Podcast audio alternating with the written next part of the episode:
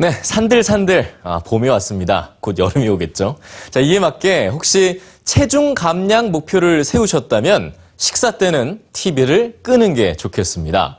이 TV를 보면서 식사를 하면 과식을 하게 된다는데요. 그 이유 뉴스취가 알려드립니다. 재밌는 TV 프로그램을 보며 피자를 먹은 어린이와 TV 없이 피자를 먹은 어린이.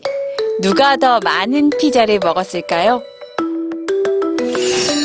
TV를 보면서 피자를 먹은 어린이들이 1.5조각 더 많이 먹었는데요. 228칼로리를 더 섭취했습니다.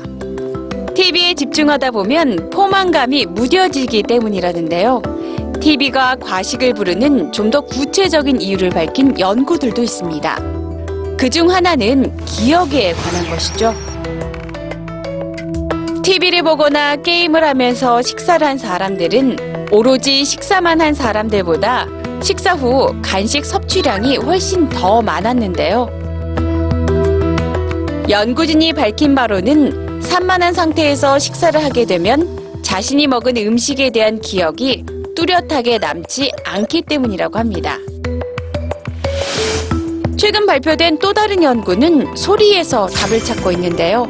TV를 보거나 음악을 들으면서 식사를 하면 이 소리를 듣지 못하기 때문에 과식을 하게 된다는 겁니다. 어떤 소리일까요? 바로 자신이 음식물을 씹고 맛보는 소리입니다. 반대로 조용한 곳에서 식사를 하면 자신이 음식을 먹는 소리를 더 잘 듣게 되는데요. 이 소리를 들으면 무의식적으로 음식의 양을 조절하게 되고 포만감 또한 높아진다고 합니다.